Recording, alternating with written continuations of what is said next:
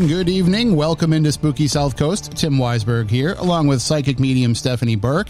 And we are here with a very special edition uh, as we talk about the paranormal here uh, each and every Saturday night. Tonight, we're going to be taking a look at a special um, a topic that really needs to be addressed. And that's why um, I'm happy to have the panel that we have tonight. Also, I realize playing that theme song, uh, it is actually much longer when you have people looking at you saying like, "Come on, when are we going to get started here? What's going on?" Uh, but we are uh, recording this episode. I've brought in everybody through the the miracle that is Streamyard uh, because we have a six person discussion here tonight. I've brought in, of course, Stephanie's here with me, and we brought in four panelists to talk about what's going on with. And I've been talking about this in the weeks leading up to this. There's there, it's it's time for things to change in the paranormal. This is something that we have been discussing for well, all 17 years that we've been on the air, really. Going all the way back to when we were talking about, you know, when Ghost Hunters was the only show on TV and people would call in and say, "How come the women on that show don't get as much screen time as the men? How come the women on that show are relegated to some of these minor roles?" And it's been something that has plagued the paranormal even before that for as long as we have been looking into the idea of ghosts and the existence of the afterlife, women have been a very big part of that, but they've been sidelined, and it's time for that to change. And we've got a panel here of people who are actually out there all the time working in this field and who are finally starting to speak up about this. So let's just say hello to everybody that we have. First of all, hello, Stephanie. It's hey Tim. It's nice to see you, I guess. Uh, ha ha ha. I know, but well, it was supposed to be a radio show. And how long has it been since we've actually been in the? Well, we were in the same room when we were investigating at the um, wayside, but yeah, I get to see you briefly, but we, have barely seen each other. The radio station together, it's been a while, yeah. but I've been on the road, so well, hopefully soon. Yes, we got the uh, the big anniversary show coming up next month. No, month after next. So if you want if you right. want pizza and bad champagne, you better show up. it's kind of our annual tradition. Uh, it let's is. let's welcome in our panelists. I'll kind of go clockwise here. We have joining us, you know her as Pretty F and Spooky on social media. Amanda Paulson is here with us. Hello, Amanda. How are you? Hi, good. Thanks for having me. Oh, thanks for joining. And we, we've wanted to have we've had uh, Amanda on, and we've we've I've talked I've talked to Amanda Woomer, our next person who I'll introduce, who you know from Spooky. Hello, Amanda. Hello, how are you? I'm doing well. We've had you on before on, on Spooky South Coast, so it's great to have you back. Uh, Amanda Millette, Spooky New England Ghoul, and now, you know, be, going beyond New England, she is joining us again on the program. Hello, Amanda. How are you? Hi. And also joining us for the first time, we have Becky Ann Galentine, who you know as My Bloody Galentine. Hello, how are you? Hi, thanks for having me. All right, we got the awkward introduction part out of the way where we're all so now it's a free for all. So we'll we'll just leave it open to anybody to answer or even ask questions. Uh, but first of all, let me just get the plug in. Uh, Amanda and Becky and Stephanie and myself are going to be part of an event coming up on December seventeenth, happening in Winchendon, Massachusetts. It is our first holiday themed event and uh, Stephanie, you, you and I have talked about in the past doing something kind of holiday related. I think Winchendon is a great place to do it because they take the Murdock Whitney house and they decorate it all up and put Christmas trees in every room. So we're not going to be able to escape the spirit of Christmas, even if we try. Oh, I think that's a great idea. Um, the entire location is just perfect for something like that, and it actually does look very pretty decorated. Yeah. It's just it's it's it's in the perfect place. Like if you picture New England in the winter at Christmas time, yes. this is this is what you're going to picture. So, uh, and people can get tickets to that at SpookySouthCoast.com, and of course, we'll be sharing it all out on social media in the days leading up to it. But you, we're going to get to investigate two different haunted mansions that are right across the street from each other. So it's really easy to go back and forth between the two houses, and uh, and I think that uh, we'll have, uh, based on all of our experiences there before, it should be a pretty active night. Um, did we uh did we confirm that the ice cream shop is open?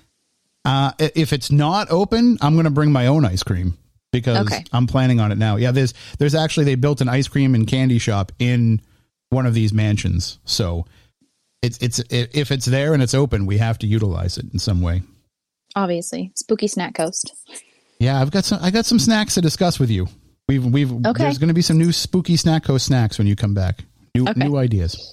All right, so let's get into the main topic tonight. And, and as I mentioned kind of in the opening there, uh, there's no other word for it really. The misogyny in the paranormal has been around for a long time. Uh, Amanda Woomer, I know that you are somebody who has pushed for uh, more of a of a female voice in the paranormal world. Of course, you have the Fem- Feminine Macabre, which is now what you're getting ready for the fourth volume. The fifth one. Fifth, fifth one comes out uh, this this spring, so submissions are open for it right now. And so the idea behind this was to give a voice to some of these women who are out there doing the work in different avenues of the paranormal who haven't been getting a spotlight. Exactly. Um, and I, I got the idea back when I was doing a show almost two years ago now, and I realized that people had no idea who we were talking about historically speaking you know the catherine crowes and the eleanor sidgwicks um, the only person they really knew was lorraine warren and that's from the conjuring franchise you can't convince me otherwise.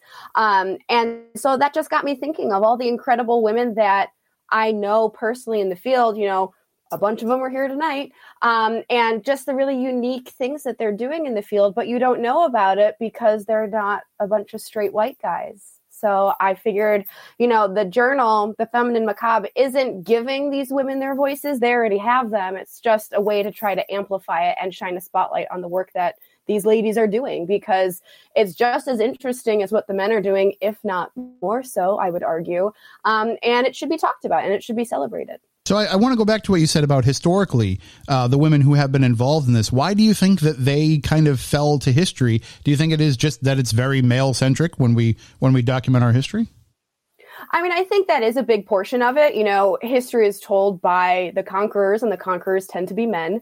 Um, and, you know, misogyny has been around basically forever. And, you know, you had a woman like Catherine Crowe who was very independent, and she became the victim of Charles Dickens and his smear campaign that was very successful. Um, Eleanor Sidgwick was married to Henry Sidgwick. Um, so anytime she appears in any sort of documentation or um, resources, she is known as Mrs. Henry Sidgwick. She's not known as Eleanor. Um, so, and I think that's just the culture of the time, the Victorian age. You know, a woman was more or less her husband's property. Um, so, unfortunately, if we do know these women, which is a rarity in and of itself, um, usually it's through um, their husband. Um, and luckily, we're not at that point anymore, but we still have a long way to go for sure. And Stephanie, you being a medium and, uh, and and doing this work for a long time and, and being part of a family of mediums, uh, I'm sure that you look back at the past and you say, well, if you look back at some of these early uh, early reports of the paranormal, the the women are almost always mediums and they're almost always being debunked. It's almost like uh, they were trying to silence whatever voice they had, even if they could have been legitimate.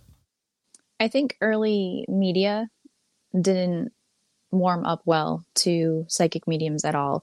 And I think for a long time, women would break into the paranormal and claim to be psychic mediums in order to get that spotlight, which you know how I feel about that. I didn't agree with that at all. So I had to work very, very hard to get to where I am today and had to prove myself um, probably in more ways than most people do at this point in time because of that entire situation being what it was. Well, and people think that you popped onto the scene as a medium, but that's not the case. You actually first got involved in things as a paranormal investigator, and you kept the medium side of it a secret.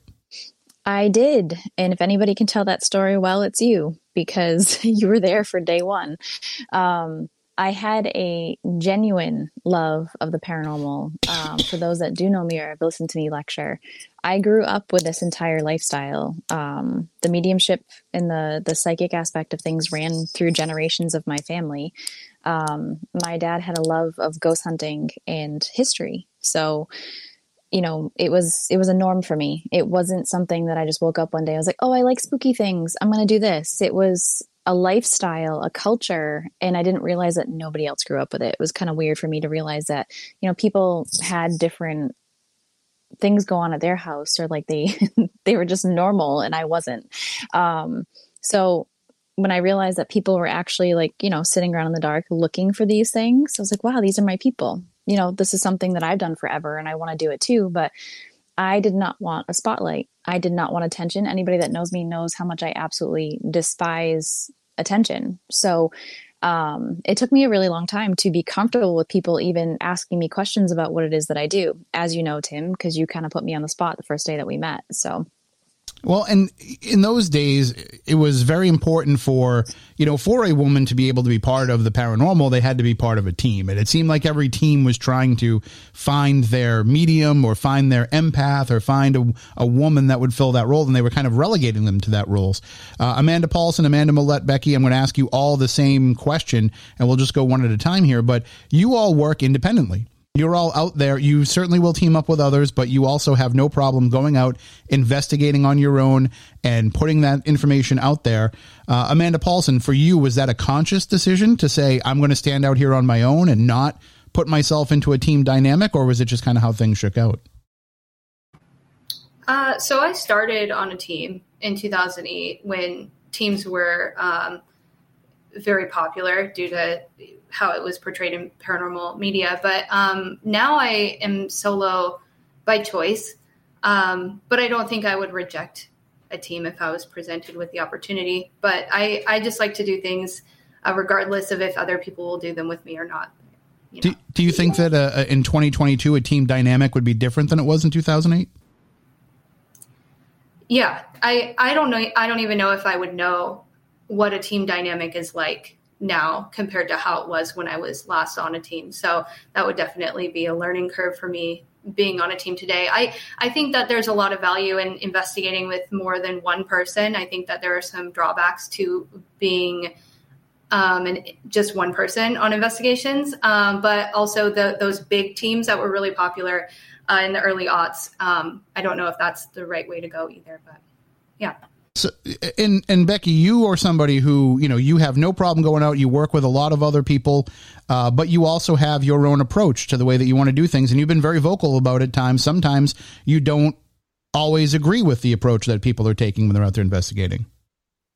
I think that's a result of just like when you first start branching out and doing things. I think you want to hear the most ideas and hear from all these different perspectives. And this comes from basically a process of being burned over and over again by people that not just like the wrong way because I don't think anyone's doing things the wrong or right way, but things that didn't resonate with me. So, um, you know, I would investigate with someone like three or four times, and then I'm like, that's not for me. And particularly with the discussion discussions that we're having, you know, I investigate with someone three or four times and then they send me a message that says, Hey, you.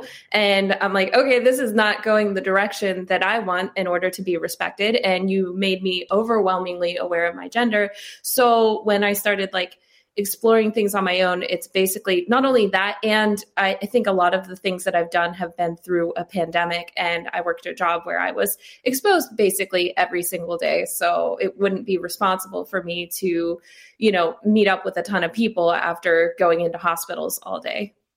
And and also I think part of it is the the general respect that people don't always have for each other, even as investigators, regardless of gender, that people look at something that somebody does. And obviously, you know, the, the four of you are very prominent on social media. Stephanie and I have this show.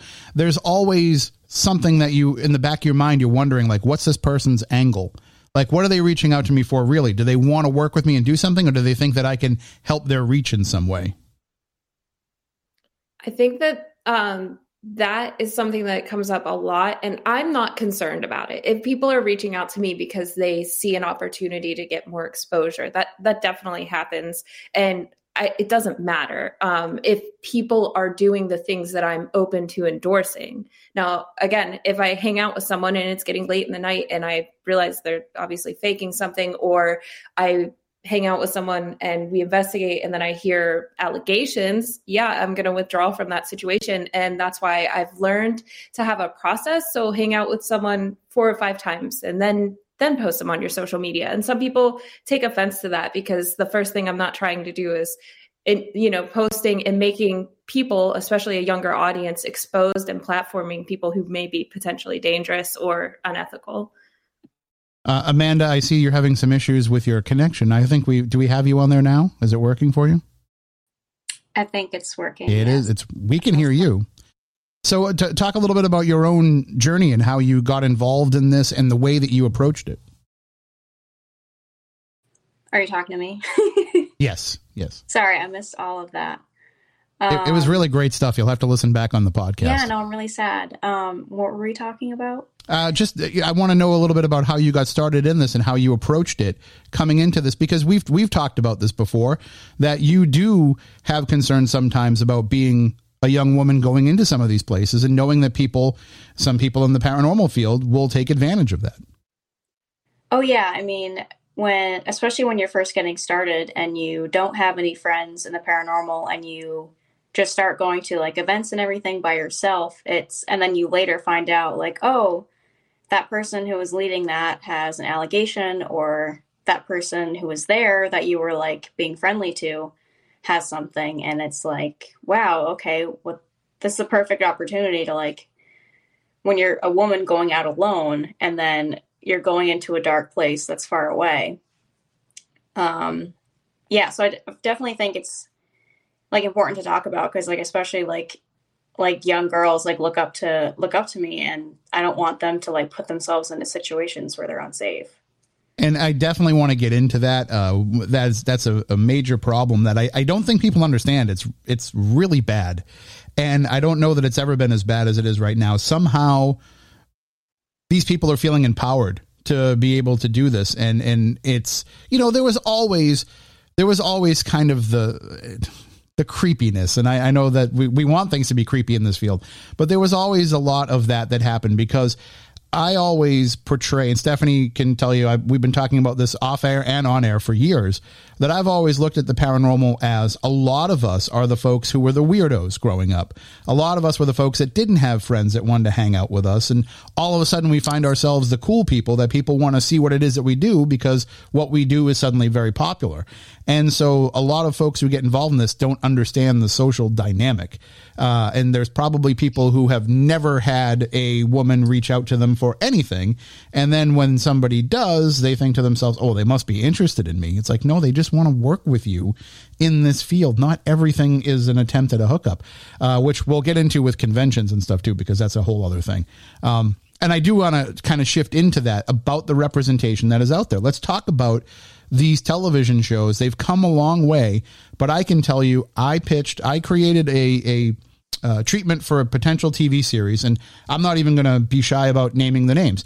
So the show that I had created the treatment for was with Marie D. Jones, who I'm sure a lot of you have read her books and, and heard her interviews, and Alexandra Holzer.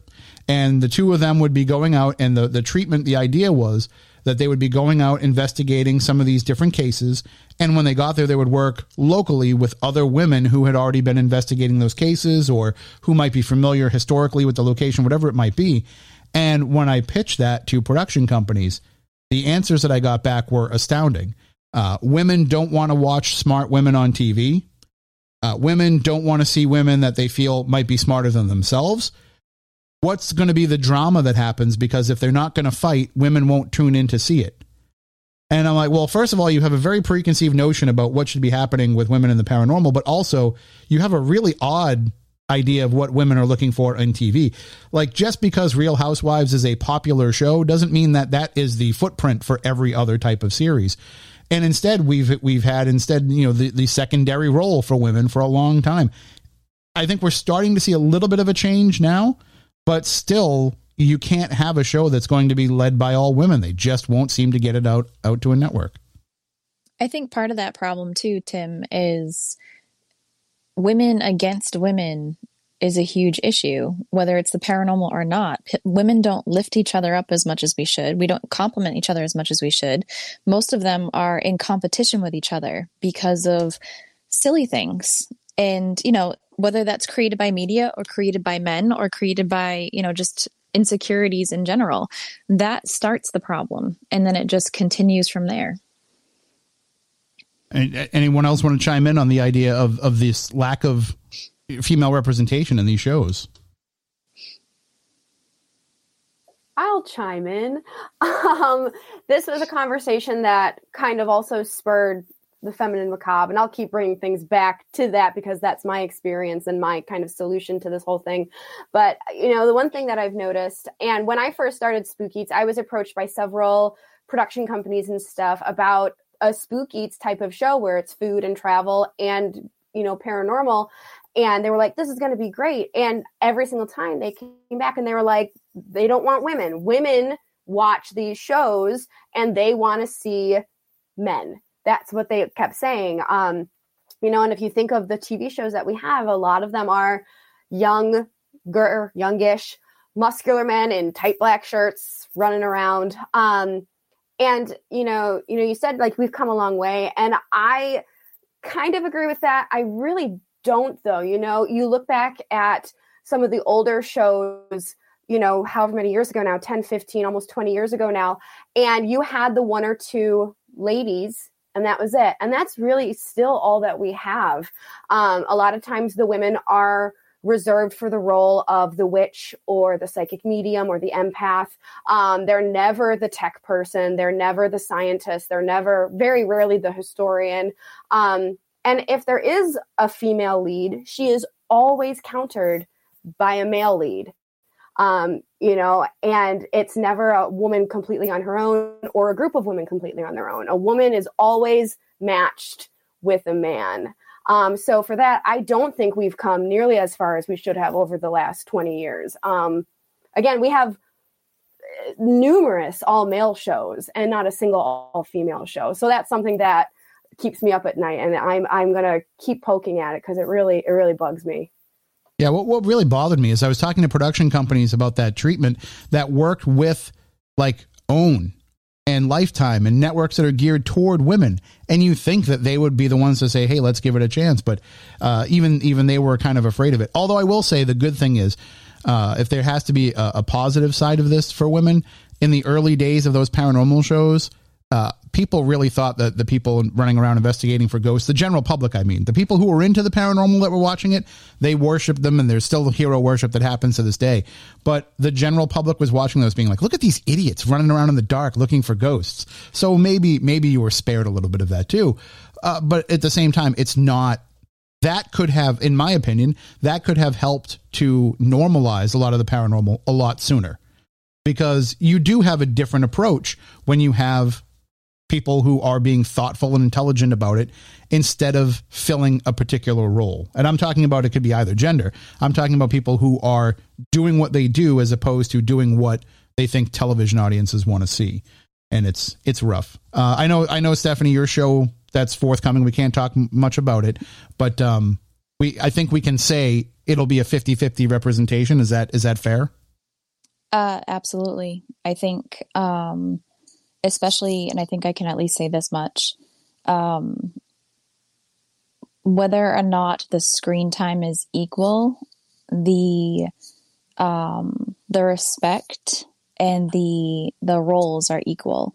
I mean, obviously, given my role, I'm a psychic medium. I wasn't allowed to be in on the interviews because then I would know everything. Right. Um, so they created a complete Chinese wall around me. So if you don't see me as much, it's because I wasn't allowed to know as much until it was time for me to do my thing. Um, but I am extremely fortunate to be in a position where I worked with a production company and a camera crew that were 100% protective and completely respectful and just understood what it is that I did and what I had to offer. On top of that, you know, I work side by side with my boyfriend. So that's already there. You know, that respect is already there. And, you know, working with somebody that doesn't view themselves as a superior, it's just, you know, you're equals in the entire thing together. Um, I really lucked out with that. But past experiences too, you know, being able to work with Amy and Adam on Kindred Spirits, um, the respect that I had from the two of them for what I did was just amazing as well. So I think that each television experience that I have been exposed to, not only from the shows that I've worked on, but the shows that I've also consulted on or I've been, you know, around. Um, for me, um, I think the majority of them do treat women very well. And um, if they don't, then they don't last very long.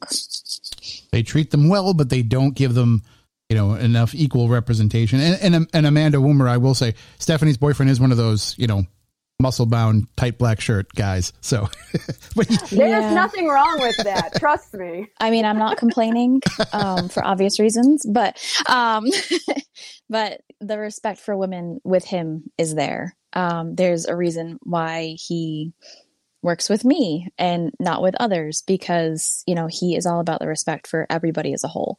Um, but I think that um, some shows have it right, some may not, but those women that are on those shows are still filling those roles for whatever it is and not fighting for that equal time or not laying down what their role should be. I went into this particular situation. I turned down many shows before I, I agreed to this one, as did Scott, because what we wanted was to be together, to be equal, and to have some type of creative control on how we were portrayed. Most people, and maybe most people don't realize this either, the people that are on TV, most of them just say yes just to get on TV. They don't care what the role is. They'll say yes to, oh, yeah, I'll repeat that. I'll say whatever it takes. Um, and I'm not saying that for, you know, the major shows that have been on forever, you know, Amy and Adam, um, Ghost Hunters, you know, different things like that. They are very much in control of what they do. But the the ones that pop up here and there they're hiring whoever and they're they're editing however they want to and they're just hiring anybody I, we call them yes men. Um you know they'll just do whatever it takes to yeah, to they, have their face on tv that's not helping the future of of any television never mind just paranormal. Um having people that have integrity and you know wanting to further what it is that we're all doing or portraying things in the correct light is important. And, you know, I don't know really how to fix that besides um, continuing to do work out in the field the correct way and hope that eventually that it lands you in a spot where you can teach the rest of the world, world the right way. Well, That's at least what I try to do. I think it's going to kind of correct itself uh, in, in, in the very near future because broadcast television is losing its its hold on entertainment and where it, uh, you know things are starting to fall into the hands of the content creators. So people like the, the, women that we have on this panel who are out there creating this content and delivering it directly to their audiences in a different way they're going to be the people that are you know for lack of a better term the influencers in the paranormal going forward as opposed to the people that are you know just kind of locked into i mean even you know you stephanie it's it's it's going to be um new media as well as traditional media. You know, there's there's going to be across the board more of this integration. Uh, one thing that I want to also address too is, or, or ask your opinions on, is the way that this is handled by people out there in the real world when you come knocking on their door asking to come and do investigations. See, Stephanie and I are lucky because we're coming at this from the perspective of, you know, we're working with this TV show or we have a radio show. So we have this kind of built in, um, for lack of a better term, respect that people give us because we're in the media. Uh, Amanda Paulson, when you go and you're looking to try to investigate a place, have you ever had encounters where people say, "Wait, it's just you, little girl? Where's the where's the guys that are going to keep you safe?" Um, you know, I have I think I have a unique perspective on this uh, being that I'm on the West Coast first of all, which is much different I know than the paranormal community on the East Coast. Um, so uh, I haven't had as much issue with people stopping me from investigating their home or their business or or questioning my validity uh, just by being a woman. But I think the most common question or comment I get from being a solo investigating woman is, um, you know, offhanded comments like, "Aren't you afraid of of what might happen, or do you have protection on you, or are you prepared to use protection?" Um, which is equally as weird and feels almost a little bit um, like doom and gloom, like they assume something will happen because I'm alone. But I've never had anyone, truthfully, I've never had anyone stop me and be like, "Where's the rest of your team? Where's the man?" Where's your sidekick? You know, why is it just you? Um, but I also have only ever been online as a solo investigator. Um, and and before that, uh, I wasn't necessarily investigating homes and, and things like that. That's not really like what I'm into. So, um, yeah, I don't, I don't know. Yeah, I'm the same way. I, I don't want to go in anybody's home if I can help it. It's just it's yeah. not it's not for me. Uh, Becky, what about yourself? Uh, have you ever encountered where people have said to you, "Oh, we're not sure that we want to," you know, do you have protection? Do you have somebody there that's going to back you up and keep you safe? I think most people know what they're getting into because most things that I put on the internet are just of myself, even if I am with someone else.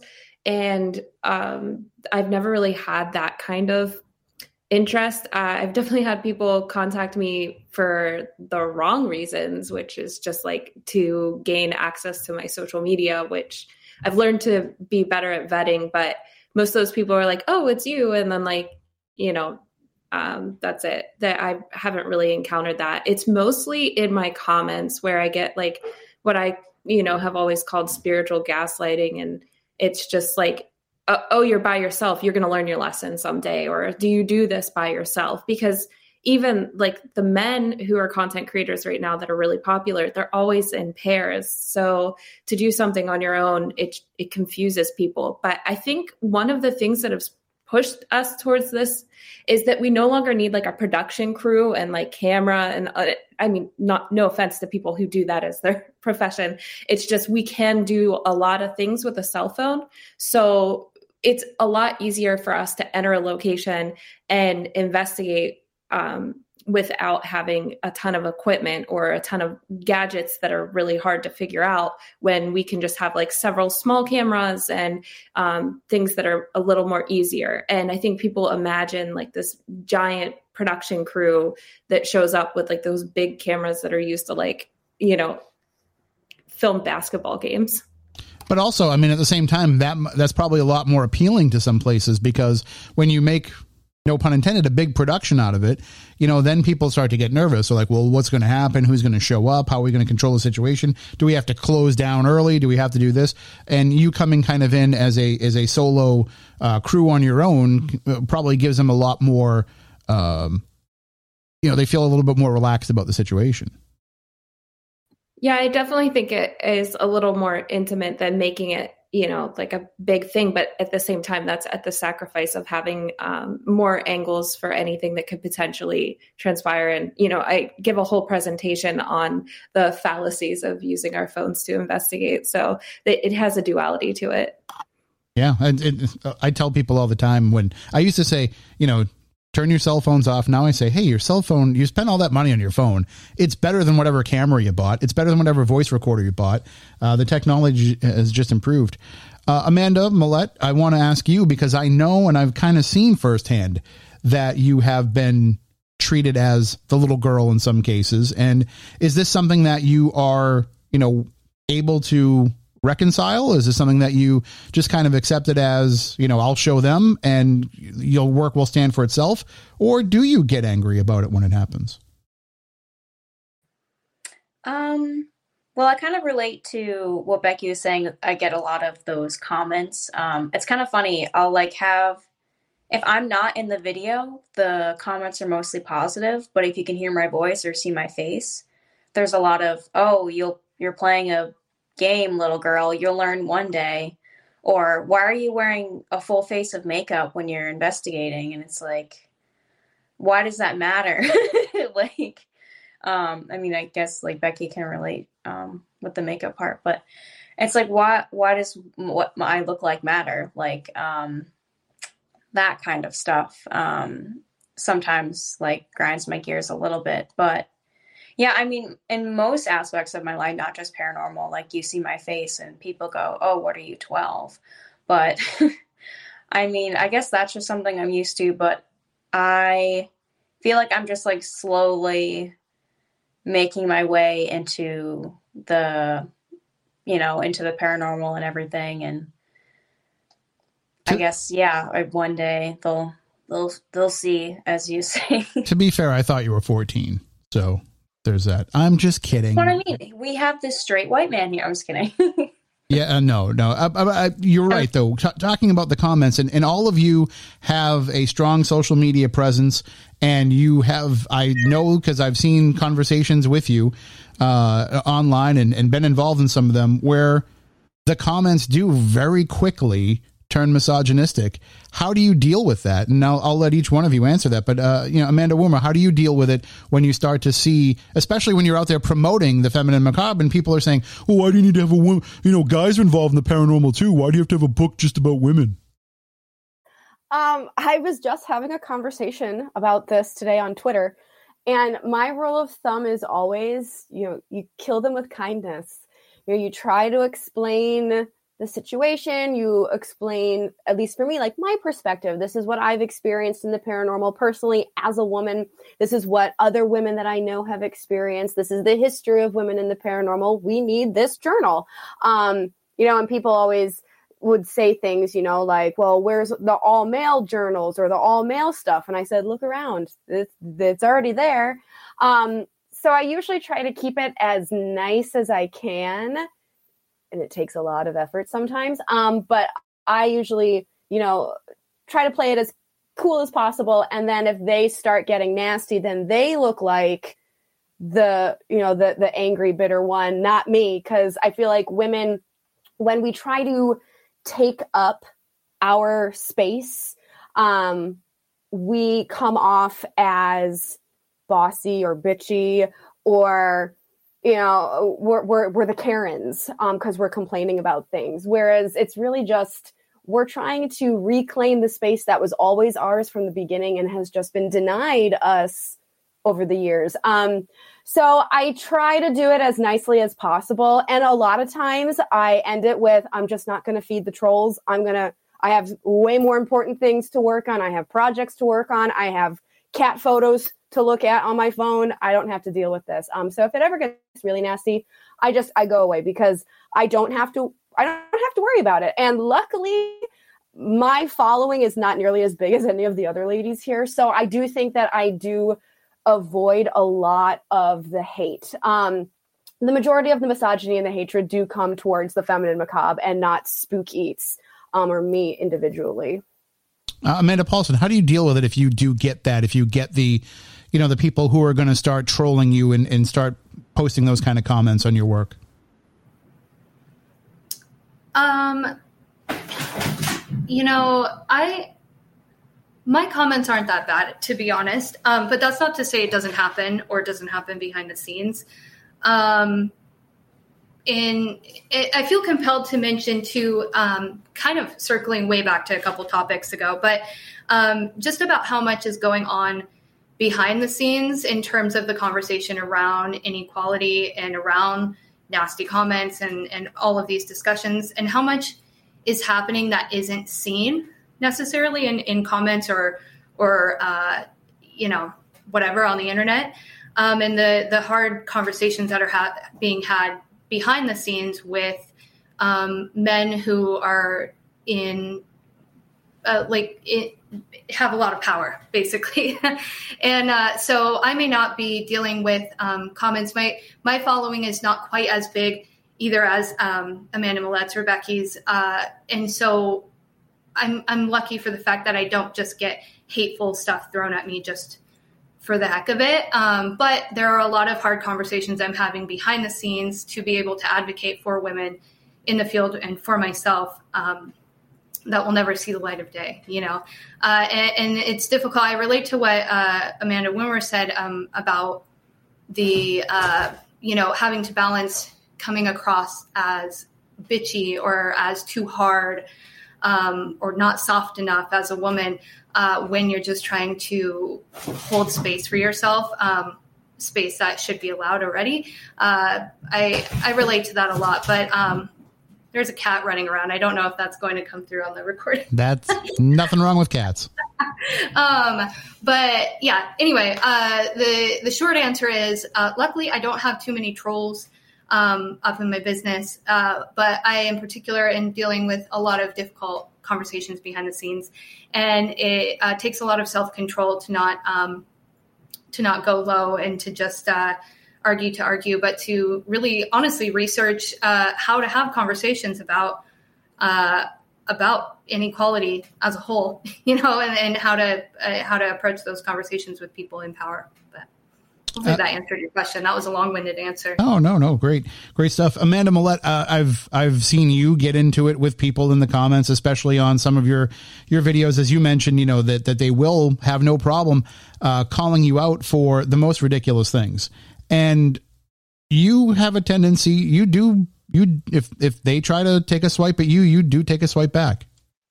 Um, yeah, I admire you guys for being so nice. I'm like I don't know. I think the internet is the Wild West. So like you come for me, like I come for you, okay? like no, but just like some of the stupidest comments and I'll just like insult their intelligence. Um or just block them or remove them or what, but maybe I should be nicer, but I guess that's just me. I mean, if they deserve it, they deserve it. Becky, I've seen you as well, you know, that you've gotten into it with folks and uh, you, I think, you know, you do. No offense to you, Amanda Millette, you do take a little bit more of a judicious approach, but you you do things very logically, and you throw it kind of back in their face and explain to them like this is why you're wrong to feel this way, and it, it, you can almost take you can almost take the way that you handle it as a learning moment for that person. If I thought they could actually learn a lesson. Unfortunately, I feel like not everyone is afforded the ability to stand up for themselves because, especially when people are in proximity to you and they are making these types of comments and you know you will have to see them, you're putting yourself in the way of danger. So, as much as I'd like to stand up for myself, um, I kind of give people this like, ooh, maybe that was a little bit of weirdness, but it will fade out. And once they do something, because the gaslighting also happens where, um, as Amanda Paulson said, it's happening behind the scenes. Like there's a lot of stuff that happens publicly, but most of the stuff that I deal with that I think is the most challenging is things that are occurring that nobody sees, nobody knows I'm dealing with it, and I have to just accept it. And um, most recently, I had a comment made to me that was um, ended with "LOL, just kidding," and it was entirely inappropriate. But if I call it out and say, "So and so said this really insane thing to me," um, which I feel like I should be entitled to do, they would say she can't take a joke. And that's not fair. I feel like we should be able to say this. So I kind of have to wait for this like nail in the coffin moment. And sometimes I don't get that, unfortunately. And I always kind of categorize people. If anyone has ever made me feel overwhelmingly aware of the way I present my gender, I don't want to be in that space because I can tell that's already what's on your mind. Um, as far as responding to these comments, for example, the other night, I was investigating while I was on live and I had a blindfold on. And someone makes a comment about my appearance and like basically sexualize the context of the situation and unfortunately i'm blindfolded. Like if you think about that the context of that uh, about making a comment about someone's appearance and making an advance towards them while they're blindfolded and how um, that removes so much of your safety the fact that you can't even read or see that that's occurring it i just thought was you know really telling of the situation um, but yeah it, it, really is you're put in a position um, it, it's really, really difficult to say anything without fear of backlash in the community. I one night I was with a group of maybe eight investigators, and it was like four o'clock in the morning, and we just finally were like laying everything out on the table, and we're like, "This is happening. This is happening," um, you know, and everyone sees it. Everyone knows it's happening, and nobody's able to stand up for it because again proximity danger um, some people who refuse to acknowledge things not taking sides on things like assault which i don't think there's really a side from. But as far as like random people on the internet leaving comments i've learned to not read them. You know one of the biggest publications that I reached in my entire life uh, came out. And the first comment was, She's hot, but she's nuttier than squirrel poop. And I'm like, Why do I even invest myself in reading this stuff. So last month, I had a situation where I had three consecutive consecutive viral videos on Instagram, and when I was logging in, a lot of the comments they were directly misogynistic. Um, one of them that really kind of stuck with me was that I was desecrating military locations who are adver- advertising themselves as being haunted. They use the money that is funded from these investigations to restore this place to preserve the memory of these people who gave their lives during these situations. And unfortunately, I don't think that would have happened if I were a man. And the the man who was making the comments just continued to go. And then um, another one, a couple comments up, it was like I screenshot it and posted because I'm like, I can't believe I have like three consecutive really nasty comments back to back, and they're all from men, and they're all saying, I don't know what I'm doing. I'm being disrespectful. I'm disrespecting the military. And um, if you respond, then you're crazy and you can't take a joke, or, you know, you're taking the internet too seriously. Yeah. I mean, unfortunately, that's the way people look at the internet too. They feel empowered to be able to make these kind of comments because they look at it as what, what kind of backlash is there going to be? What, what consequence am I going to have? Because I can be, you know, a, a semi anonymous person here and be able to get away with this. Uh, I do have to hold it here because we are uh, at the end of this hour. Uh, when we come back on the other side, we're going to get into uh, some of the things that happen at paranormal conventions. Why, if there are so many women in the field, are there so few women being involved in these conventions? And uh, we'll also talk about really the what I think is the most dangerous part of all of this is that women are being put at risk by attending some of these paranormal events and, and being around some people who really shouldn't be allowed to be in the dark with anybody alone. So uh, we'll take a quick break and then we'll be back with more spooky South Coast. Stay tuned.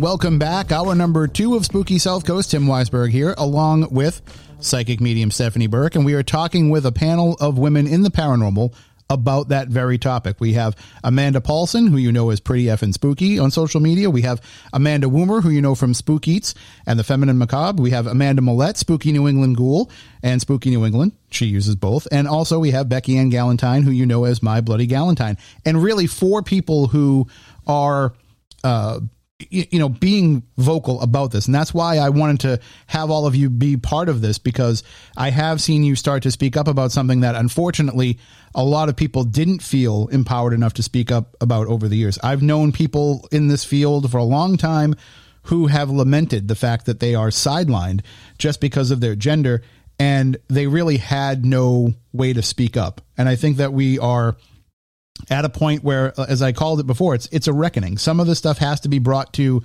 uh, the attention of of the paranormal community as a whole because it what we see is not a correct representation of who is out there doing the work. And one of the things that I think the public sees as a representation of who's in the paranormal are these paranormal conventions. Uh, there's it seems like there's a new one every week. Uh, there's a obviously there's some really great ones that have been around for a long time that I think do have a lot of balance to them. Uh, Stephanie, you've you've taken part in some of these. I've taken part in these where you do see women represented, but a lot of these ones that are popping up, especially because everybody seems to think that they can put on a convention themselves. They they aren't really necessarily getting that equal balance. And, and, and Amanda Woomer, you actually put together an all female event recently. Kind of. It wasn't quite a convention or anything, but it was just a writer's retreat for the ladies of the feminine macabre. But eventually, in the next few years, I would love to be able to do like a feminine macabre conference of sorts where the ladies um, and the contributors who have written for any of the volumes can come and present on the work that they're currently working on, whether it's research or a book or a podcast or a project. Um, so I'm hoping to eventually kind of I complain about this problem all the time. So instead of just complaining about it, I do hope to one day actually be able to contribute to a solution in a way by doing an all female convention or conference at some point soon. I mean, Stephanie and I have talked about putting on a conference ourselves for years.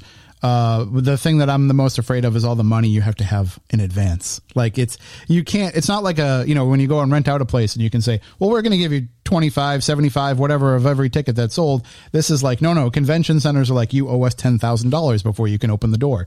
So it's, it's a little bit daunting, but so let's talk about that. And I'm, this is just open for anybody that wants to jump in what is it that you think might be the reason why you don't see more women uh, at these events? And to be fair, they might be at the conventions, but they're not putting them on the posters. They're not featuring them and making them on equal ground with the men that they're putting out there to advertise the convention.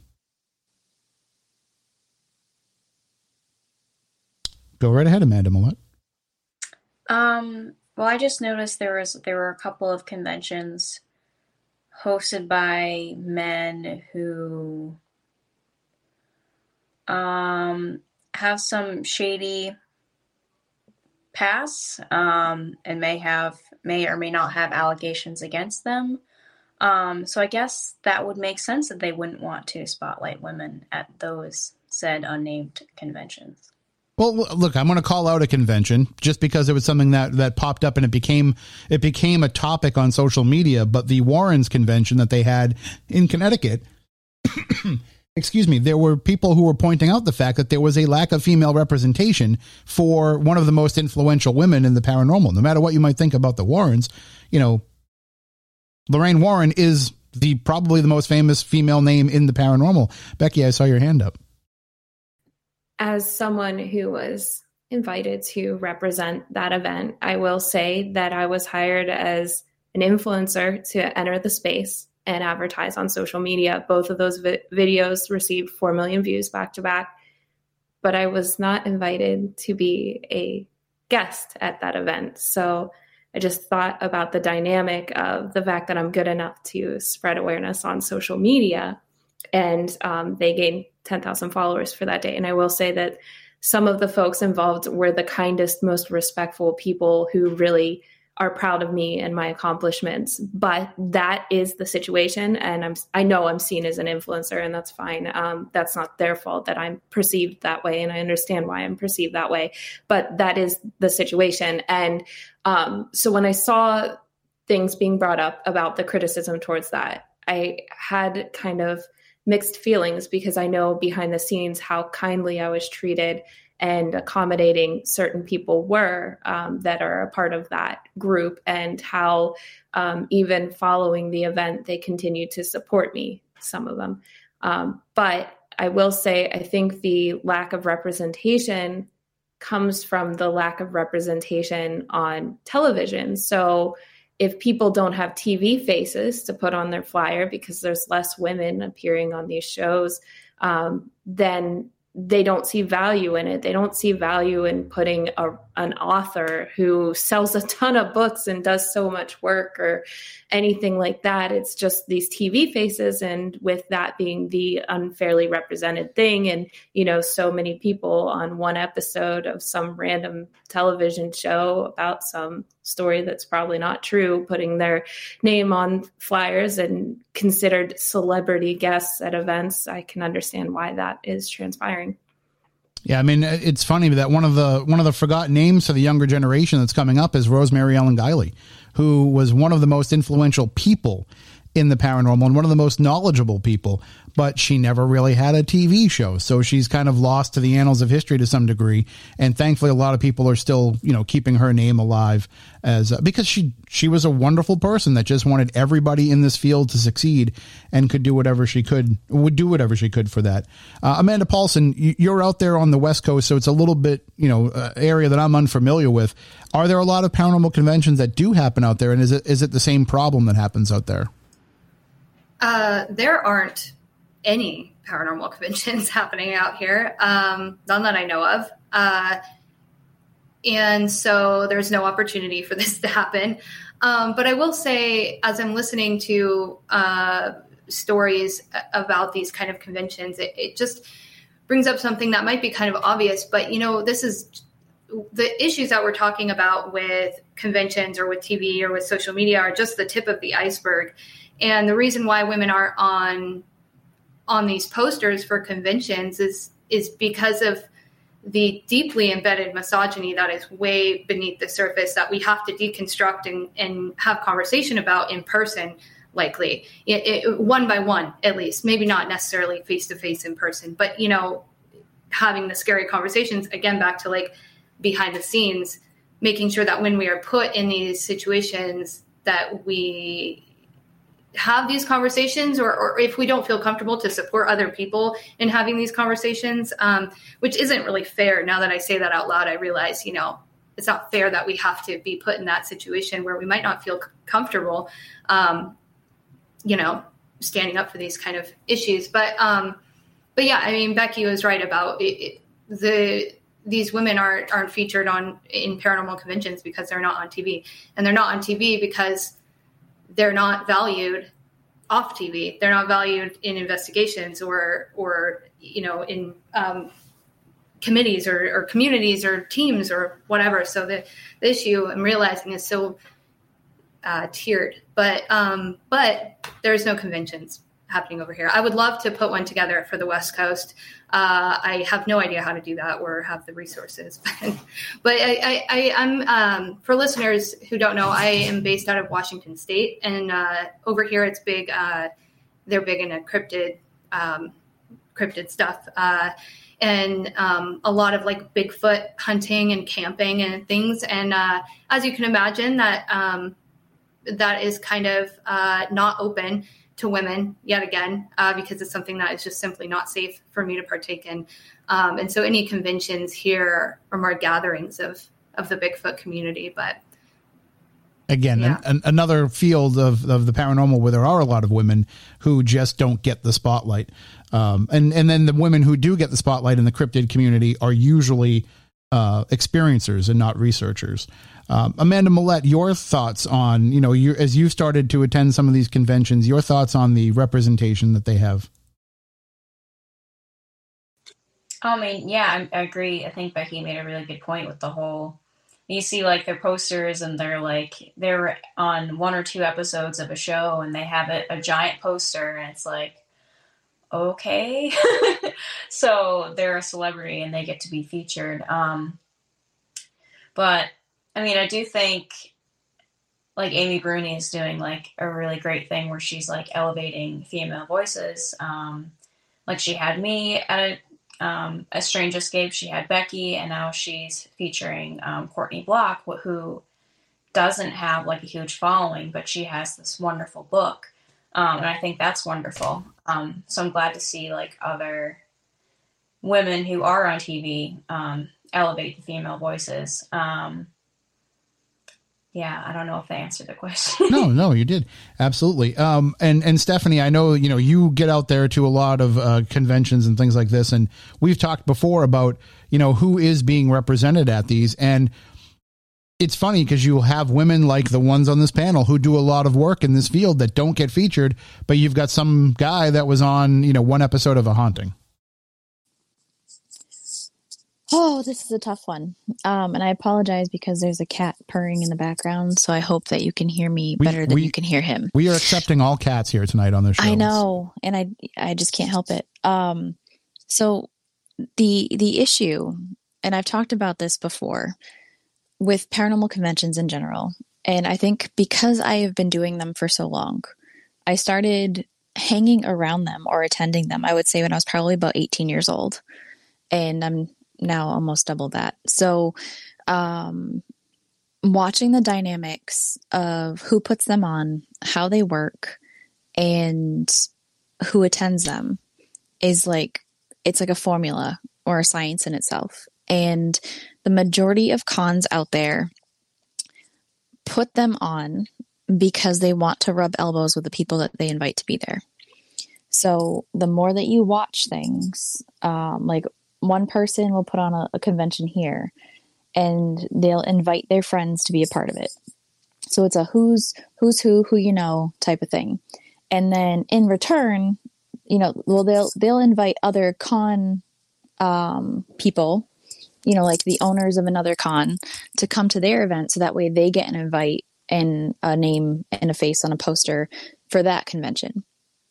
So it's it's funny to watch and it's funny to see um, how people just invite friends or invite people um, based off of what they can do. Um, so some people will get invited because they're hoping to be on that tv show. Um, it's never really about hey this person has a great topic and a great lecture or just knows a lot or has worked really hard. It's really all about like what can they get from you whether you're a man or a woman, it doesn't matter. So I've always laughed at that because I think it's silly. I think that we should be elevating people that actually have something to talk about, um, gender aside. Yeah. I mean, you know, it's it's silly. Um, I have watched people do lectures on things that they they read about or watched a video about on YouTube and is now getting a spotlight to talk about it. Um, I could sit here all day long and, and bring up people without naming names and say, like, why are we listening to this? Because it's not even true. Um, but it's because they know somebody. Um, and then that gives those people, whether they're the right or wrong people, but since we're talking about the wrong people, I can think of a handful right now that feel empowered by being on those posters. Um, I know, I think Amanda Millette said like they did one or two episodes of a TV show and then they have a big giant poster with their face on it. And that's how it continues. Those are the yes men. Those are the people that will say or do anything just to get on TV to continue to build their platform, which is not necessarily correct. Also, the people that you see on those posters continuously, always getting a lecture spot, always being on those posters, most people don't realize they're footing their own way um, to those events. They're paying their own travel, they're paying their own lodging, and they're not getting paid to be there. So that's why they get so many of them. But the minute that you put a price tag on yourself, you're not going to be put first in line to go to any con. Um, so it's it's silly. Um, the whole entire thing is silly. Um, I think that there's a handful of really good ones out there, um, but it's all politics. It's all you know. What's your cost? Who do you know? And at the end of the day, is it anything that people should be going to or listening to? Um, Tim, I don't know if you remember the days of the the Cape Cod Paranormal conferences. The I think Capers might have put them on. Oh yeah, no, the Capers ones were great. Those were fantastic. You showed up and you learned something. Yeah, they brought it, in people from all over and had them come and speak at the college. And that is what a paranormal conference should be is people talking about subjects based off of what they're truly passionate about, their own research, not regurgitating other people's stories or research. Well, um, hold on, let me let me put a, a, a, pin in that for a second because I'm kind of also tired about seeing people say, "And here we're going to just present some of the things that we've encountered on our investigations." Yeah, because it's the same thing that we've all encountered on our investigations. Right. Further the question, further the topic. Right, but that's what I mean by just like they're just it's repetitive it's over and over again. So, um, you know, for everybody that's listening, you know, my biggest piece of advice is just be yourself. Don't care what other people say. Don't care, you know, about comments or or what people are going to think about you and and find what it is that you're really good at and what you're passionate about. And if you're passionate about spooky things, like that's awesome, but what do you specialize in?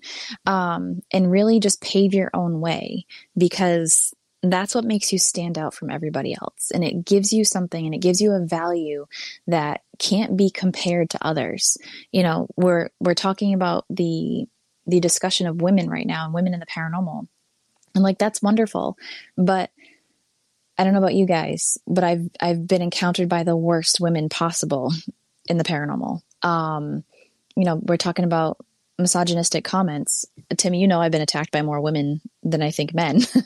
um, especially so, especially ones that are you know gladly willingly playing that role that they're expecting them to play it's almost like they have this self-hate for themselves for for for giving into that in order to further their careers and then they're going to take that out on on other people right so i think not to take it away from the women topic, but like just genuine good people deserve genuine good things. And um, I think, you know, it's time for that to shine, not necessarily the negativity that is out there. Um, you know, there's some really good men out there that deserve all the recognition in the world. Tim, you being one of them, that gives the respect to everyone, women especially, um, that is safe to be around. Um, so I think, you know, something has to change at some point and it has to shift more toward like, let's elevate people that have good intentions. Let's elevate people that actually are intelligent and want to add something positive to the future into history. And um, you know, I'm, maybe that's wishful thinking, um, but it's been what I've been working toward for years upon years yeah. now, and I'm hoping for the best. I'm still hoping for the best. Uh, Amanda Woomer, I saw your hand go up there. Yeah, so just kind of going off of what Stephanie said about kind of being attacked by other women that have kind of fallen into the misogynistic trap. Um, I've noticed, and I think a few of us have noticed, especially recently over the last year or so, that I feel like the community of women within the paranormal has almost begun to cannibalize itself. Um, where because there's a lack of representation and there's a lack of those headlining spots at conventions or on TV shows or on podcasts or in books, um, it almost is becoming a cat fight among each other to try to get those positions and to get that recognition that we all feel like we deserve. Um, and I think that's such a tragedy because I feel like it's already difficult enough with you know the general public and the misogynistic comments of you know well women don't make good tv you know we don't want to hear what women have to say. And then to experience it from one another as well is just so heartbreaking to see. And i'm hoping over the you know the next few years we kind of go beyond that and realize that whether we make our own places at these conventions and at these events or if other places start opening up hopefully that cannibalism goes away you know and stephanie mentioned you know, acknowledging the men that have really uplifted our voices and stuff. I always joke saying, I only know a handful of them. You're one of them, Tim. And the other one for me is Troy Taylor. You know, he's doing his Haunted America conference in the summer. Um, and also his Dead of Winter conference in the in the winter, obviously, um, and they're all women every single person speaking this year is it's an all female conference. Um, so i appreciate what he's doing and what you're doing that you're putting actions to your words. It's easy to say like yeah women do deserve recognition but it's another thing to actually use the voice that you have and use the the respect that you've gotten within the community to help lift that up and shine a light on this very difficult topic that no one seems to want to be talking about but everyone's kind of whispering about it amongst each other well, I think one of the things that's kind of forcing it more to the spot into the spotlight and will make these hard discussions have to happen is the fact that there's no other way to put it. There are some people out there that are running events that are having people come and be part of these events that are dangerous. Uh, we've been hearing about it. I've been hearing about it for a long time. Um, but the problem was we would hear about it, but nobody was really speaking up about it.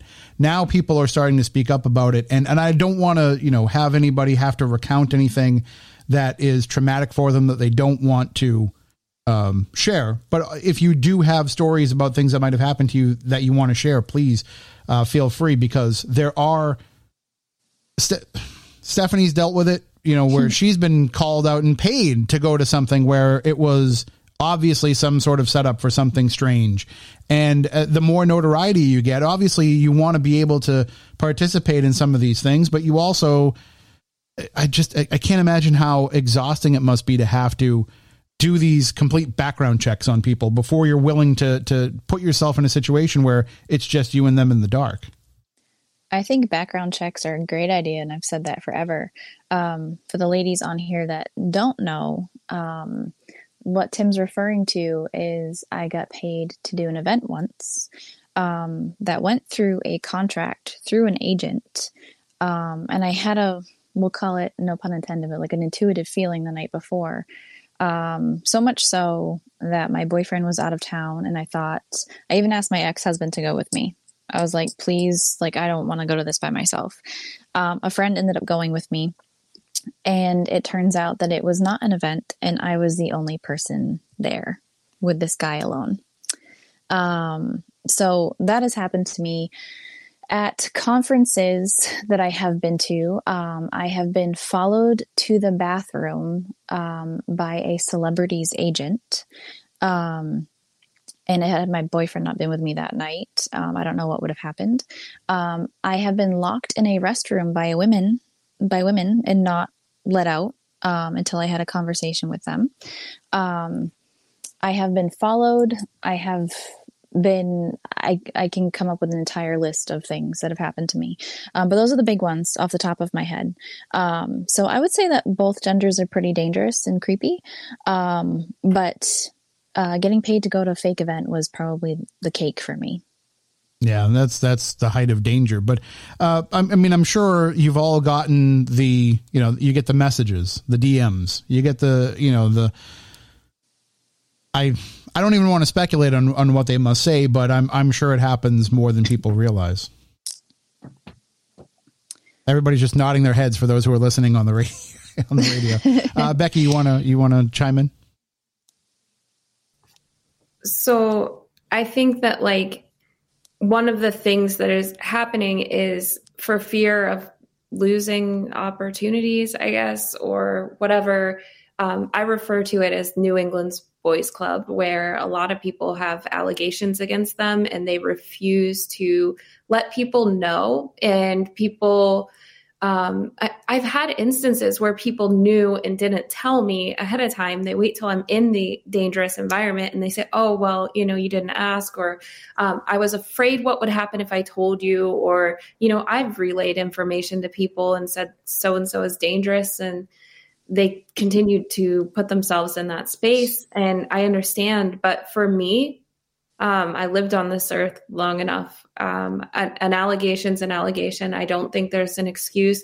Um, I don't think there's any person that is so grand that if they have even one single bit of an allegation that it's worth putting myself or other people in their space. So I don't care who you are. If I hear that about you, you're done from my circle. I will quietly exit. I will drop the event. And um, I'm sure there are people who are going to listen to this and know exactly what happened in a certain situation. But it's it's the dms it's the things that i can't make public for again fear and proximity the things that are inappropriate the times you meet people and you think they're really great and then they ask you if you mind splitting a hotel room with them or if you want to drive in a car eight hours away from where you live and be with them until it you know four o'clock in the morning in the dark and share a room to save money. Come on we're all adults. We we know what this is about. But then you're gaslit if you try and voice your opinion about it or say i think this isn't right. And they say oh well so and so's other person they made that up. They wanted a little bit of fame. That's the other thing is like nobody's making up allegations to get famous come on. Like but they make you feel that way Right, and it, it seems like it's so. Listen, if I had my druthers, if I if I could do whatever I want, I'd just go scorched earth here, and I just stop dra- dropping names.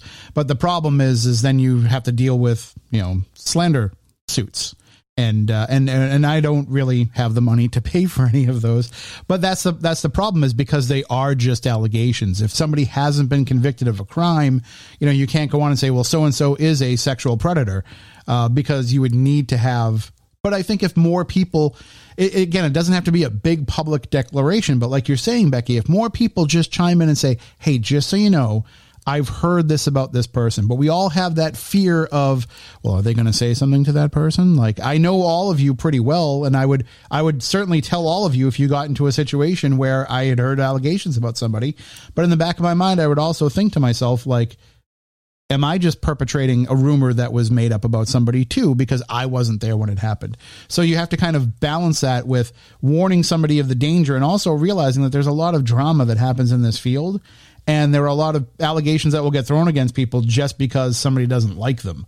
Um, but unfortunately, there's way too many actual examples that we can point to for people. Amanda uh, Woomer, I saw your hand go up.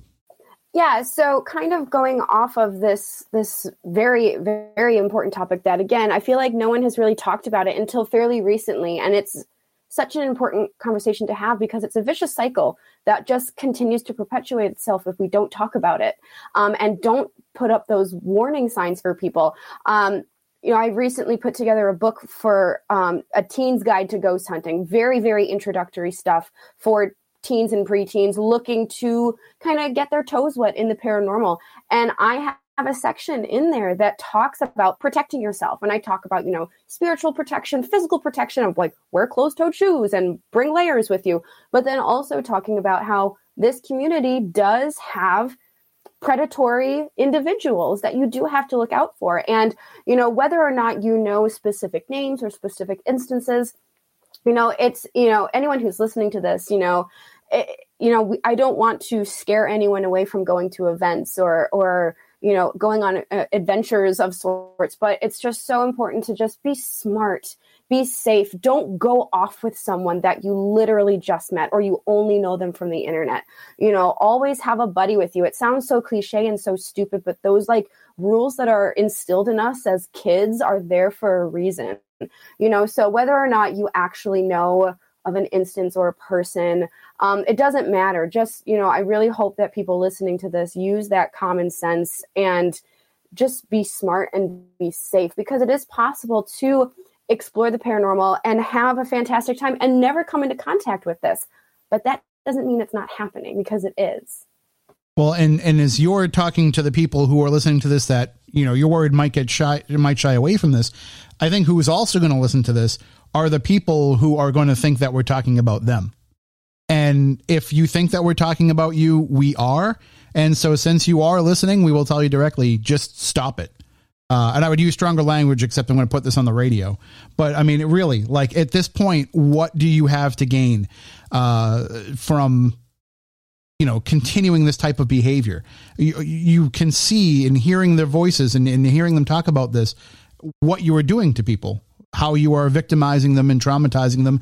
And that's not what this field is supposed to be about it's supposed to be about i mean there's a lot of victimiz- victimization that happens in the paranormal in just the research in general we can get into that some other time with you know how we've how we've turned living people or, or people who are once alive into nothing more than a than a legend but there's no need to also do the same thing to also destroy the desire to do this for the people who are out there doing it for the right reasons so um, one thing that I, I will point out here is i i talked to and this might apply to some degree to women that are looking to get into this field. So there was a long-standing kind of whisper in the paranormal about if you if you look at a lot of the posters for events and you look at a lot of the TV shows before Ghost Brothers came along, we were talking about a predominantly white field. And so one of the first people that I really got to know who was an African American gentleman, black gentleman who was in the field was uh, was Jiggy Webb who I, I, if none of you got a chance to meet him, I'm, I'm sorry that you didn't. He passed away uh, a short time ago, but he was just an amazing person. And I once asked him, I said, you know, the reason why there isn't so much black representation in the paranormal is I think maybe culturally or uh, maybe that they just look at it as like, why are people doing this kind of thing? And he looked at me and he goes, no, man, the reason why there isn't any more black people in the field is because they look at how white the field is and say, why would I want to be a part of that? And that I that kind of floored me a little bit. And I wonder if it's the same thing for a lot of women who are coming up and looking at this. They say, I would love to be part of this, but I don't know that I can be the individual that I want to be and still be part of this. I would have to I would have to succumb part of myself to become part of this, you know, this boys club. And I think that the coolest thing about that is that there there isn't a, a, a you know a specific type of person. Yes, we are spoon fed certain stereotypes from television, but like look at Becky, look at Amanda, look at the other Amanda, look at me. You know, we're all very feminine in what we do. Um, you have other investigators, um, especially part of the queer community, that are not wearing makeup and doing their hair, and that both are okay.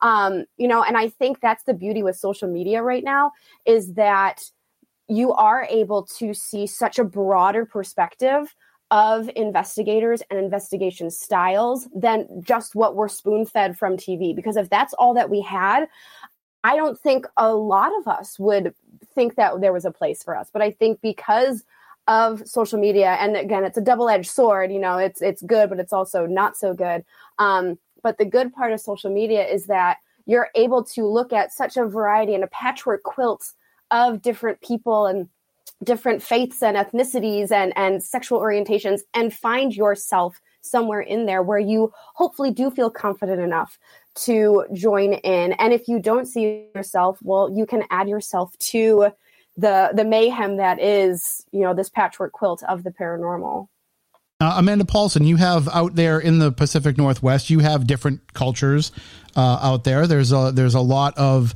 I know the Asian community is pretty large out that way. Uh, you have a lot of Native uh, people out that way as well. Do you have a lot of diversity in the field there, or is it very similar to what we see in, in New England and other places?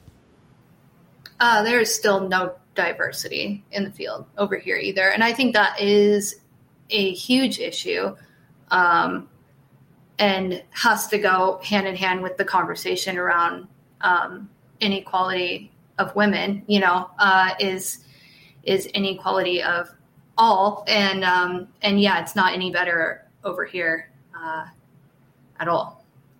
I was, yeah, I, I, I, was expecting that that would probably be the answer. Unfortunately, um, but one one of the things too that I think we need to take a look at is the way that we portray some of the stories in the paranormal, because uh, women are often victimized in some of these stories, or or they're kind of the the sad cases in some of these stories, and they're not getting an accurate representation. Amanda Millette, you are somebody who has been um, pushing the and changing the narrative about Lizzie Borden for a long time because uh, the no matter what you think about who committed the murders, the fact of the matter is she was acquitted. So legally, she was not responsible for these murders. Yet people have just continuously acted like that for for years. And and I've seen your presentation. I know you just presented it again recently, where you talked about why you think that she's innocent. We'll do that a different time. Uh, we'll dive into a whole spooky South Coast about that. But you certainly have been speaking up for at least one female who has been victimized by the way that her story has been told in the paranormal world without necessarily the basis of fact. Right. Yeah. I mean, I feel like there's many examples of, you know, like just it's a juicy story about a woman. So we'll just keep perpetuating that, even though there's more evidence to the contrary. Um, another case is, you know, Bathsheba Sherman. I mean, where is the evidence that she did any of what happened in The Conjuring? And I know Amanda Woomer will agree with me on that one. Um, but it's it's weird how it's like these these women are like sort of like the the scapegoat, like Lizzie Borden, like Bathsheba Sherman. I mean, when you even like looking at like the Salem witch trials, like a lot of it was women yeah, I mean, I, I recently took the tour at the Conjuring House with some people that came in from out of town, and uh, and Cory Heinzen was actually the one that that gave the tour. And you know, no offense toward Cory, this is just you know how he presents the tour. Uh, but he said when they brought up the subject of Bathsheba Sherman, he said, you know, people can think, people can do their own research on her, they can think what they want about her. And I, you know, he was coming at it from the perspective of he's been in the middle of the of the uh, Andrea versus Norma problem with that. So he's coming at it from a little bit of a different perspective. But when he said that, the first thing that screamed in my mind is, no, you can't make up your own mind about Bathsheba Sherman because there is no proof about what they're saying about her. You're just letting this stereotype and, and this and this false legend uh, keep going, and it, it we need to call those things out when they happen about uh, you know anybody. It doesn't have to be a woman necessarily, but I can tell you that I was out doing my paranormal lectures uh, through October, and I was talking about haunted objects at one library. And when I do my haunted objects presentation, I have a whole section on mirrors, and obviously one of the most famous haunted mirrors is at Myrtle's Plantation. And as I'm telling that story about Chloe, the slave, who was in a in a relationship with the slave owner, and uh, and and had a child, uh, supposedly might have had children with him, and all these different parts of the story, and then she gets upset and she uh, poisons the family, and they had cut her ear off, and all this stuff. And but you find this one little line at the end of the story where it says, you know, we've we haven't been able to uh, prove that any of this is true, but yet this legend has been out there. So I'm in the middle of telling this legend and trying to frame it as this is just the legend that's told, and I get about halfway through, and the thought comes into my head like, just stop telling the story. Like, just stop continuing on with this because it's not true. You are, it, I mean, granted, Chloe might have never been a real person. There's no proof she ever actually existed. But still, if she was, you're impugning somebody based on a legend that's been perpetrated by a bunch of people that walk in there and say, well, we picked up on an EVP something about an ear. So, yeah, she must have really gotten her ear cut off. So, I think we need to be a little bit respons- more responsible with these legends and these stories and in the way that we share them. I think putting I think putting that disclaimer on it the same way if you turn on, you know, HBO Max and watch Gone with the Wind, and they tell you this was made in a different time and this is the way that people handled it, we might have to start doing a lot of that with our stories. And I think one thing that is so important, especially with Bathsheba Sherman and you know Chloe, Lizzie Borden, um, you know, and another one that I like to bring up is the canonical five of the Jack the Ripper murders. Um, all of these women are voiceless victims. They can't defend themselves anymore. So any allegations, any rumors, any legends or lore that we tell and we retell and we continue to perpetuate, they can't defend themselves against it. They can't speak up. Um, and that's something that just really grinds my gears. Um, you know, especially, you know, Amanda Millette and I were talking a little bit um, at our Lizzie Borden weekend about Bathsheba and and all of that. And it's just it's so heartbreaking to see that even in death, these women cannot escape these allegations, these rumors, and especially in the case of Bathsheba, these rumors weren't even happening when she was alive. They started almost a century after she had died. Um, so it's just it's so heartbreaking to me that women who are living in the here and now in the paranormal community are dealing with you know not being able to have a voice or if they do have a voice no one's listening to them and then we also look at these ghost stories and these legends and lore surrounding these women and they too don't have a voice yeah, Bathsheba Sherman is certainly a case of a bad bit of research combined with a bad attempt at a psychic impression, as far as I'm concerned. But anyway, we can debate that a different time. Stephanie, uh, you know from living in this area, you know we have a, a, a, more recent example of this where we have the New Bedford Highway murders, where these women were killed, eleven women were killed, and the the story still persists that they were all prostitutes. So you know, it's almost like, well, what does it matter if they don't solve them? It was just a bunch of prostitutes that were killed. When in actuality, they were women who did have drug problems, and some of them did resort to prostitution, but they were people's mothers and sisters and daughters, and those people still care about them here, and, and, and the murders deserve to be solved.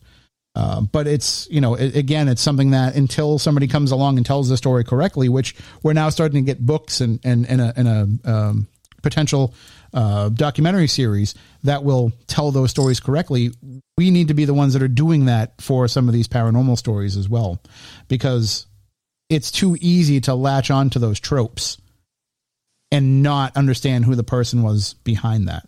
So, um, I think it's easy for people to just um, look at, and maybe because I deal with it a lot too, but um, when you look at a figure in history like that, because you weren't around for it and you weren't um, emotionally affected by it, that it's just, it almost dehumanizes the person, it dehumanizes the victim, and people end up talking about it like that. So, a huge part of what I do, um, because of how I feel, and Tim, you know me well enough where I am who I am.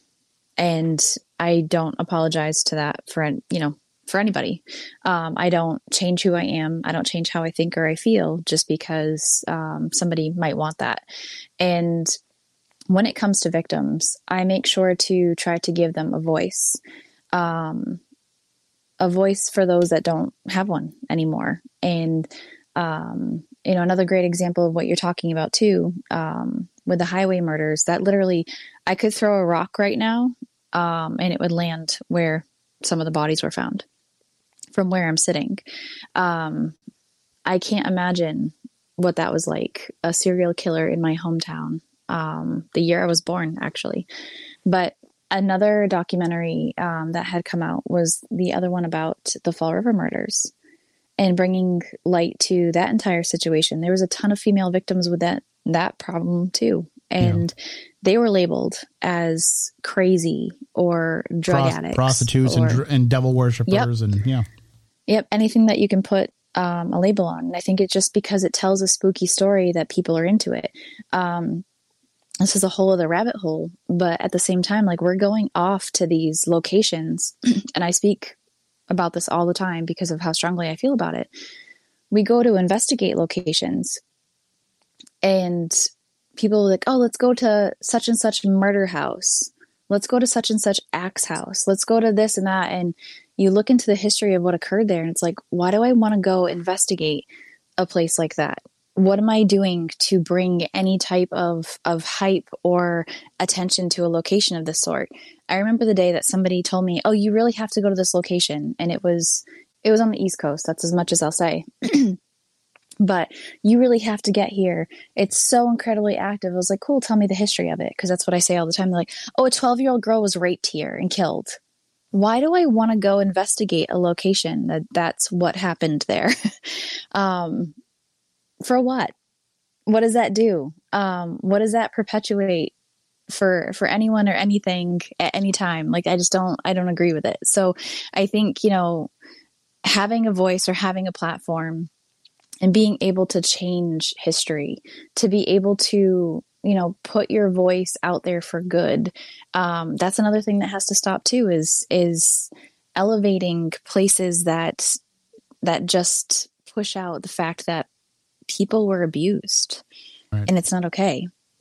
Well, we we just have a few moments left, uh, and I want to thank everybody for coming on and, and, being so open and sharing their thoughts. I want to go around the table and let everybody know. Uh, first of all, I'll give you a chance if you want to make any kind of final statement, but also to let everybody know where they can follow along with you. Uh, Amanda Paulson, if you want to take the floor and tell everybody where they can find your work and, and any final thoughts you might have. Yeah, uh, I'll be quick with it. Um, but to just piggyback on on a few points that Stephanie has made, um, I think it's important for anyone listening and for ourselves too to remember to find kind of um, your north star, so to speak, in in this field in the paranormal. We are so closely tied to religion, tied to the questions of life and death that we all want to know the answers to. It's a very serious it's a very serious thing, and uh, and I think there's a lot of focus on what we can get out of being in this field or where we can go or how we it's very opportunistic there there's a lot going on in this field that it needs to work out um, but just find your north star and find you know a good uh, reason to be searching within the paranormal that aligns with your own moral compass and follow that and you should be good. But um, as far as where to find me, uh, I'm at Pretty Effin Spooky on Instagram and uh, Amanda D. Paulson on all other platforms. Uh, by the way, I, I, do realize how odd it says to say, you know, make a final profound statement about women in the paranormal and uh, also promote yourself. Like I know that the two things do do kind of conflict, but I want to make sure everybody gets a chance to follow. Whatever. You. We, you know what? I'll say this too. You just brought you just you open up a hole. I'll be fast. Um, but also women should not be afraid to to talk themselves up and and to plug themselves and to and to tell people you know confidently hey i'm doing something cool and i and i believe in it. So you know yeah i will give my last statement on women in the paranormal and also plug myself because why not? Excellent. Amanda woomer so, firstly, I just want to thank you, Tim, for putting this all together. Um, again, like I said earlier, a, a, lot of guys say that you know this is a conversation that needs to be had, but you literally went ahead and had a conversation with us. Um, so, I, I really appreciate that. And you know, kind of going off of the idea of, of one last profound bit on women in the paranormal. Um, when I did the first volume of Feminine Macabre, I did a bunch of interviews with the ladies, and I asked them uh, some of them, what would be your advice to someone, a woman just starting out on her journey? And almost every single woman said um, to just go for it, just do it. Don't wait. Um, don't look around to see if there are others like you or if there's a place for you. If there isn't, you make one for yourself. Just go for it because you will regret not doing something as opposed to regretting trying something new. Um, so go for it and look for the other women around you. Nine times out of 10, we have each other's backs. Um, we're there to answer questions. We're there to offer help and advice, and sometimes to just be a shoulder to cry on or an ear to listen to. Um, so that's my final words on women in the paranormal, I guess. In regards to the feminine macabre that's on instagram and facebook. At just the feminine macabre. Um, submissions for volume five are open now from now until january 1st um, we're only doing one volume in 2023 so if you do want to be a part of it this is the one to get into. Um, the lady who's writing the forward i'm very excited about but i'm not saying who it is until submissions close. Um, and um, as for me personally i'm just spooky on facebook Twitter, Instagram, and kind of TikTok, though I'm in the geriatric unit when it comes to TikTok. So follow along. You and me both. Uh, Becky Galentine, uh, some final words and uh, how everybody can follow you. Um, I wanted to add about, you know, not perpetuating these false stories about victims who aren't here to defend themselves as someone who worked in the mortuary field, because um, until you know what it's like to sit down with a family who you know and, and and everyone can practice this empathy not just from my experience. Anyone can have this perspective. But sitting down with a family of someone whose loved one was murdered or sitting there you know handling the remains of someone who took someone else's life it really puts it into perspective. Um, when i visit these places and these graves and tell these stories uh, how important it is to be accurate because if that family were here today or if i had to sit down with them i don't care if it was 300 years ago would they want me to be saying that about their loved one? And would they want me to say that about themselves? You don't just make up things about people who have passed away you know?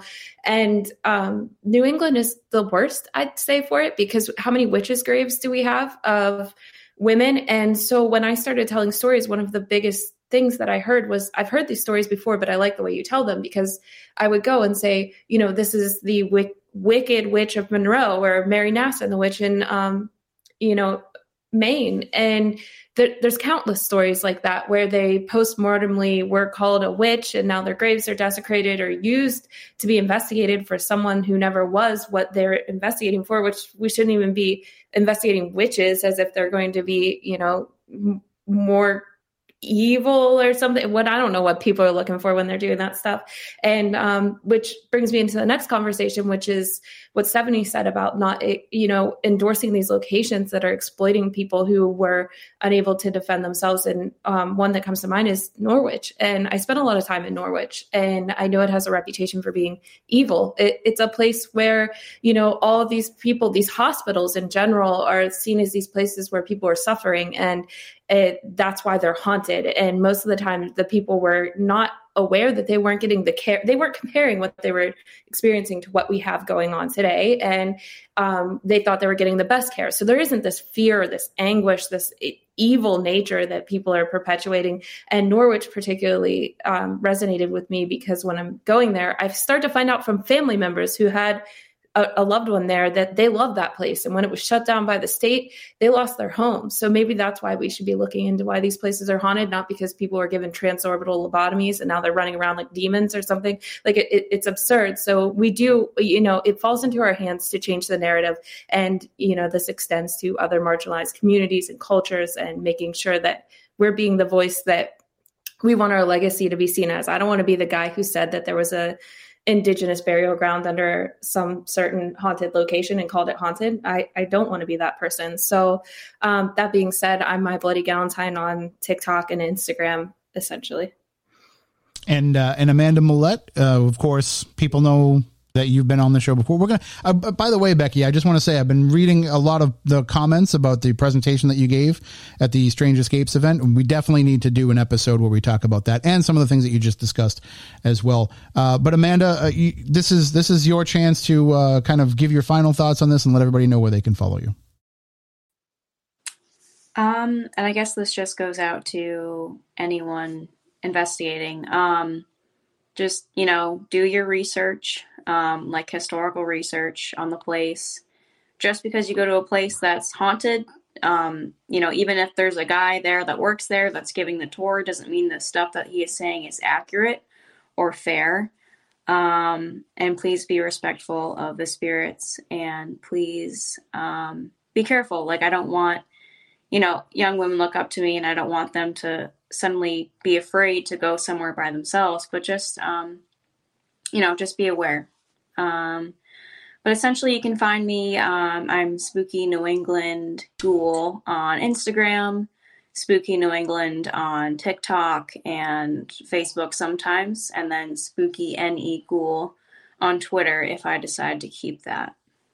All right. Well, thank you all for joining us and for sharing in this very important discussion. Hopefully, uh, we can get this out to people to listen. Again, both the people who need to realize that it's it's it is going on, and also the people who need to realize that we know that it's going on. So that'll do it for this edition of Spooky South Coast. Uh, we'll be back next week for Stephanie, for Matt, for everybody that was here on the panel. Uh, we want you all to stay spooktacular.